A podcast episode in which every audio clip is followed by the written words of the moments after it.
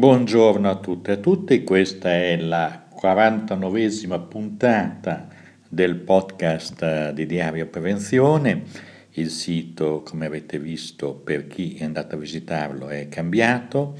Eh, abbiamo dovuto fare una serie di modifiche profonde perché il sistema di gestione contenuti era molto obsoleto ed era esposto a crash e ad attacchi e quindi abbiamo dovuto sostanzialmente partire da zero. Naturalmente tutti i contenuti più di qualità che sono stati pubblicati su Diario Prevenzione vecchia versione eh, verranno tutti recuperati nel settore archivi, è un lavoro abbastanza lungo perché abbiamo dei problemi di software, ma diciamo che in buona sostanza c'è una continuità tra il vecchio sito di diario prevenzione, nato con le diverse versioni, da quella più semplice in HTML o HTML del eh, 90, 1996 fino a quella di questi giorni, siamo arrivati a una bella eh, più di vent'anni eh, di continuità in rete. Naturalmente molte delle notizie che erano contenute nel vecchio sito sono obsolete, quindi è inutile neanche recuperarle, altre invece che sono um, articoli, rapporti importanti, quelli eh, li recupereremo mano a mano e daremo a tutti la possibilità eh, di non perdere il patrimonio di eh, notizie che sono contenute e anche il lavoro prezioso che è stato svolto in questi anni di selezione eh, di queste notizie. Ecco, come funziona il nuovo sito? Il nuovo sito è basato su un software molto semplice che è quello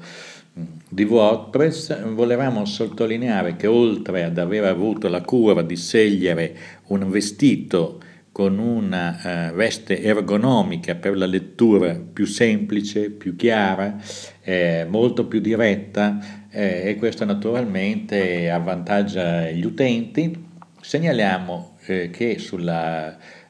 colonna eh, di destra eh, vi sono tutta una serie di, oltre alle indicazioni di servizio, articoli recenti, il calendario, gli archivi, Mm, le categorie con le quali sono classificati gli articoli, abbiamo oh, una, praticamente una collezione, una selezione di siti importanti eh, dei quali riportiamo in automatico tramite la tecnologia RSS eh, la, eh, le, diciamo, le notizie più importanti, i titoli delle notizie che sono direttamente linkabili, per cui voi cliccando ad esempio Associazione Ambiente e Lavoro, presentato alla Camera il documento verso un modello di economia circolare per l'Italia, voi lo cliccate e vi trovate direttamente all'interno del sito eh, della, dell'Associazione Ambiente e Lavoro all'articolo che, sta, che, che vi stavo segnalando. Ecco, per dire che abbiamo selezionato naturalmente siti molto utili e prestigiosi come la, quello della consulta eh, interassociativa italiana per la prevenzione, oppure siti come quelli di diseguaglianze di salute del DORS, eh, il quotidiano Sanità, Hazard Magazine, che erano già presenti, se vogliamo, eh, nel vecchio sito. Poi naturalmente, come si dice, eh, continueremo a dare soprattutto segnalazioni, come abbiamo detto, un passaggio eh, strategico dell'informazione su salute e sicurezza nel lavoro o negli ambienti di vita e di lavoro è quello di puntare i riflettori eh, sulle politiche eh, diciamo, di governo e sulle no- notizie che riguardano le politiche di governo perché è su questo piano che si rischiano molti aspetti negativi di deregulation che sono dati appunto da questa cultura del fai da te, eh, questa cultura del tutto sommato lo Stato non ci deve mettere il naso, eccetera, eccetera, che poi andiamo a vedere invece che in assenza di sistemi di sorveglianza, controllo da parte di chi rappresenta il bene salute, eh, collettivo e chi lo rappresenta, lo rappresenta effettivamente lo Stato, perché il patrimonio di salute della popolazione che si altera andando nei luoghi di lavoro malsani alla fine viene pagato dalla collettività e tutto questo eh, richiede per l'appunto che vi sia una sorveglianza, che vi sia una conformità dei luoghi di lavoro alle norme igieniche, alle norme di sicurezza, alle norme che riguardano la tutela della salute che sono previste. Come abbiamo visto quindi eh, diamo alcune informazioni sulle prime notizie eh, di questa prima fase di eh, vita del nuovo software che gestisce il sito, mm, quali sono le notizie più importanti, andiamo a vedere, oltre a una segnalazione di un buon articolo apparso su Punto Sicuro che riguarda il rischio chimico, un rischio che molto spesso viene sottovalutato. Eh, punto sicuro naturalmente si è rifatto ai temi sviluppati in un convegno a rischio chimico, un seminario che si è svolto il 26 giugno 2017 a Prato e naturalmente voi andate naturalmente su tutti i link che vi porteranno direttamente poi sull'articolo che vi abbiamo indicato.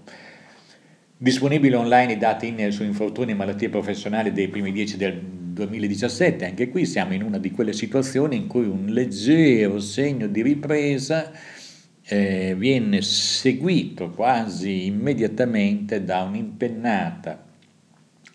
da una leggera impennata, ma che però dà un segno negativo di come è gestita la sicurezza, lo 0,7 in, lo 0,7 in 100 in più eh, nelle denunce in generale, un 1,6% in più 864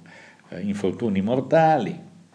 e naturalmente prosegue il trend delle malattie professionali in calo in questo caso, ma qui però sono tutti dati che, come dice lo stesso Open Data di INAIL, da sempre da interpretare con molta attenzione perché vi possono essere dei picchi o delle cadute in ragione anche dei flussi di gestione delle pratiche. Quindi non sempre il dato INAIL è sacrosanto, può esserci che vi sia un'inflessione. Comunque il dato reale è che la piccola ripresa già ha fatto segnare un incremento delle ore lavorate, ma al contempo anche un incremento degli incidenti sul lavoro. Eh, noi abbiamo attenzione anche alla, alla salute, alla sicurezza, negli ambienti di vita, in fattispecie per quanto riguarda i lavoratori, i cittadini, i bambini in questo caso, eh, che utilizzano prodotti eh, di provenienza non sicura o prodotti che non corrispondono ai criteri di sicurezza. Anche in questa settimana, come ogni settimana, noi riporteremo il report, eh, in questo caso il report 48, per l'anno in corso della lista che è prodotto, si chiama Rapid Alert System e che porta ogni settimana un elenco con una piccola scheda dei prodotti che sono stati rilevati eh, pericolosi per la salute e la sicurezza dei consumatori. È un buon servizio che fa la Commissione europea eh, che segnala per l'appunto riceve dai me- Paesi membri le segnalazioni e mette in lista questi prodotti che possono essere prodotti elettrici, piccoli elettrodomestici, giocattoli, giocattoli pieni di fenoli e mm, che rilasciano comunque sostanze nocive per la salute dei bambini, in particolare eh, diciamo quelli, quei giocattoli che i bambini molto piccoli tendono a mettere in bocca. Ma insomma, in buona sostanza noi abbiamo una una specie di alert eh, che ci dice che prodotti pericolosi, generalmente da questa lista sono esclusi i cibi, i farmaci e gli strumenti sanitari. Andiamo pure avanti, c'è un nuovo portale dell'Office per lo scambio di informazioni sulla produzione e l'utilizzo delle emissioni possibili delle sostanze per e polifluoroalchiliche, mm, ci sono sostanze che sono parecchio nocive per la salute, anche qui troverete il, il link. Muore un pescatore di 52 anni, noi qui abbiamo un comunicato della FLY che abbiamo riportato integralmente perché in effetti sui pescherecci si lavora in condizioni molto pericolose con anche una, un rischio di incidenti mortali o di gravi incidenti eh, agli arti superiori eh, che sono mo molto molto consistenti. Quindi c'è tutto un discorso di sicurezza nel comparto pesca che deve essere necessariamente presi, preso a cuore dalle pubbliche istituzioni preposte e anche dai rappresentanti eh, dei lavoratori che lavorano sui pescherecci.